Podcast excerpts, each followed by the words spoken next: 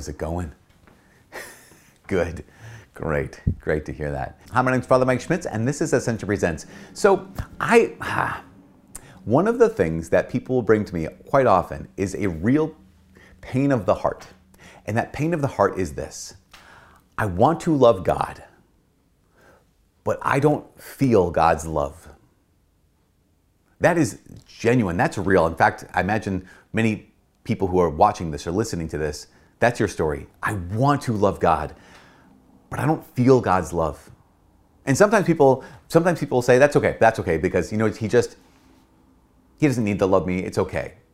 And other people say, um, yeah, if I don't feel God's love, I'm gone. I'm out the door. Sayonara, see ya. Like, we can have a different reaction to that. Sometimes, again, people say, it's fine. I don't really need it. It's no big deal. And sometimes say, people say, well, if that I don't have it, then I'm, I'm gone. I want to love God, but I don't feel God's love.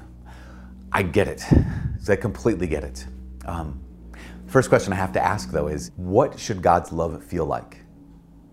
No, yes, we all know that love is a feeling, and we also all know that love is more than a feeling. It, definitely. Boston was right. But what does God's love feel like? What should God's love feel like?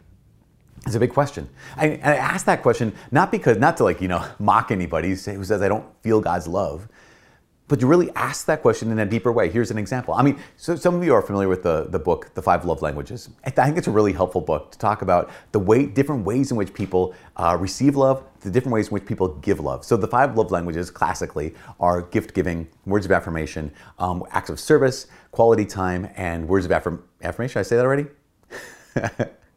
gift giving. Oh, uh, affection. That's physical touch. That's it. Typically, uh, any given person has one or more that they kind of default to. That's how they speak love, how they how they give love, and also one or two or three how they most naturally receive love. So I think this is fascinating because I remember talking with a student here years ago, and uh, she was really really torn because she said my dad just doesn't love me. And that, that can be a real thing, right? It's really it's possible that uh, parents, your children don't love you back the way you love them, and it's very true that that uh, children, sometimes your parents don't love you um, the way you love them. So she had this pain in her heart of my dad just doesn't love me, and it, he proved it to me this weekend. I'm like, okay, well, tell me more about this. And so what she described though was she said I, I drove home this weekend, and you know I surprised my family, and my dad seemed excited to see me, but then he gave me a hug and and then he walked out the door and he just like, he moved my stuff in from the, from the car. And then he just spent the whole time I was home, he basically spent it in the driveway. Um, and he was, you know, vacuuming out my car, and he took, he gave me an oil change, and he got my tires rotated, and and um, I was just like, Dad, I'm here for the whole weekend, and you're not even talking to me. You're not even spending time with me. You're not even like, you know, telling me you love me. You're just out in the driveway working on the car. Now you might see where this is going. What she wanted was she wanted her father to speak those words, to say, like, you're my beloved daughter. I love you. I know you. Like, you're, I, I, I cherish you. She would want that. Who wouldn't want that? But her father was telling her he loved her. He was just telling her he loved her in a, di- a way that she wasn't ready for, in a way that she didn't necessarily value, in a way that she couldn't really hear it. Because he was out there in the car taking care of the car, not because he loves cars. He was taking care of her car because he loves her but she just didn't feel it because it was not the way in which she was wired, right? But that dad, her dad, didn't love her less. In fact, he was demonstrating to her how deeply and how profoundly he loved her. And I think something is true when it comes to God. Now, of course, God has all the love languages, God is love himself. But a lot of times, there's a way in which we want God to love us. I want God to love me by giving me a certain feeling, which is not bad. It's such a gift. I want God to love me by giving the thing I ask, and that's not bad. That, that, that can be a miracle, it can be a gift. But most often, God loves us in the way that He knows is best for us. And that's not always the way that we most quickly or readily or easily hear it or receive it, but it's the way we need it. So I know for myself, uh, years ago, I mean, this is one of those things where I had that same frustration. For myself, I was just like, I know I see people and they seem to having seem to be having an emotional experience, a spiritual experience where they're just like, you know, raising their hands and praising the Lord. And, and I'm like, oh, that's great. Or they're crying. I'm like, I want to cry, you know. But then I realized God was loving me. He was touching my heart, but he was touching my he was touching my heart through other means. He was touching my heart through my imagination. He was touching my heart through my intellect. He was touching my heart through the truth.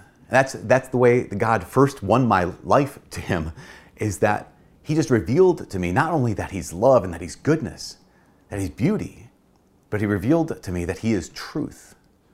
And that's how He first won me over to Him. Now, that's kind of cerebral, right? It's kind of intellectual. But I knew that He existed. And I knew that He was truth. And so even when I didn't, when I didn't feel it, I knew it was true. You know, again, I got bothered by that because I was like, well, I want to feel what everyone else is feeling. I want to, I want to have the feeling of God's love for me. But again, God loves us the way He knows we need. And God knows me. and He knows that if I had first encountered Him in that emotional way, then I would have always wondered, is, was it just an emotion? If I had first encountered God in, in that, that, that way that touched my heart and moved my heart and had tears or whatever the thing was, I would always wonder, wait, was that all just, you know, kind of a, um, was it, as, as I said, was it all just emotion? But God knows me and He knows you. So He knew that the way He needed to win me over was through facts and through logic and through just showing me that He is true. And then He touched my heart, touched my mind by revealing beauty. And I just, He opened my eyes to the beauty of His world, the beauty of creation, the beauty of other people. And then He opened my mind and my heart to goodness. And it's, it's those three things built on each other that truth and beauty and goodness that God, I don't want to say finally broke to my heart, but those three things that penetrated my heart in a way that I could not have expected and could not have anticipated. And if, I, if you had stopped me at any point along the way, I would say, yeah, I mean, I know God loves me intellectually, but I don't haven't experienced His love. Even though every step along the way, from the intellect, from the truth to the beauty, all the way to the goodness, God was showing me how much He loved me. We live in a world that is so full of goodness. It's broken, yes, of course, but a world so full of goodness. That's how God is showing you He loves you. There's people in your life who actually see you and they know you and they love you. That's how God is showing you that He loves you. You have breath in your lungs right now. That's one of the ways God is showing you that He loves you. These are the many, not just five, these are the multiplicity of God's love languages. I know it's not necessarily always the way that we want Him to love us, but God does love us. It might not be the way you want God to love you, but He does love you right now. He is not waiting. So, open your eyes. I open mine. Open your heart as I open mine. And just simply let God love us. Not the way necessarily we want, but the way that we need. For all this here to presents, my name is Father Mike. God bless because he loves you.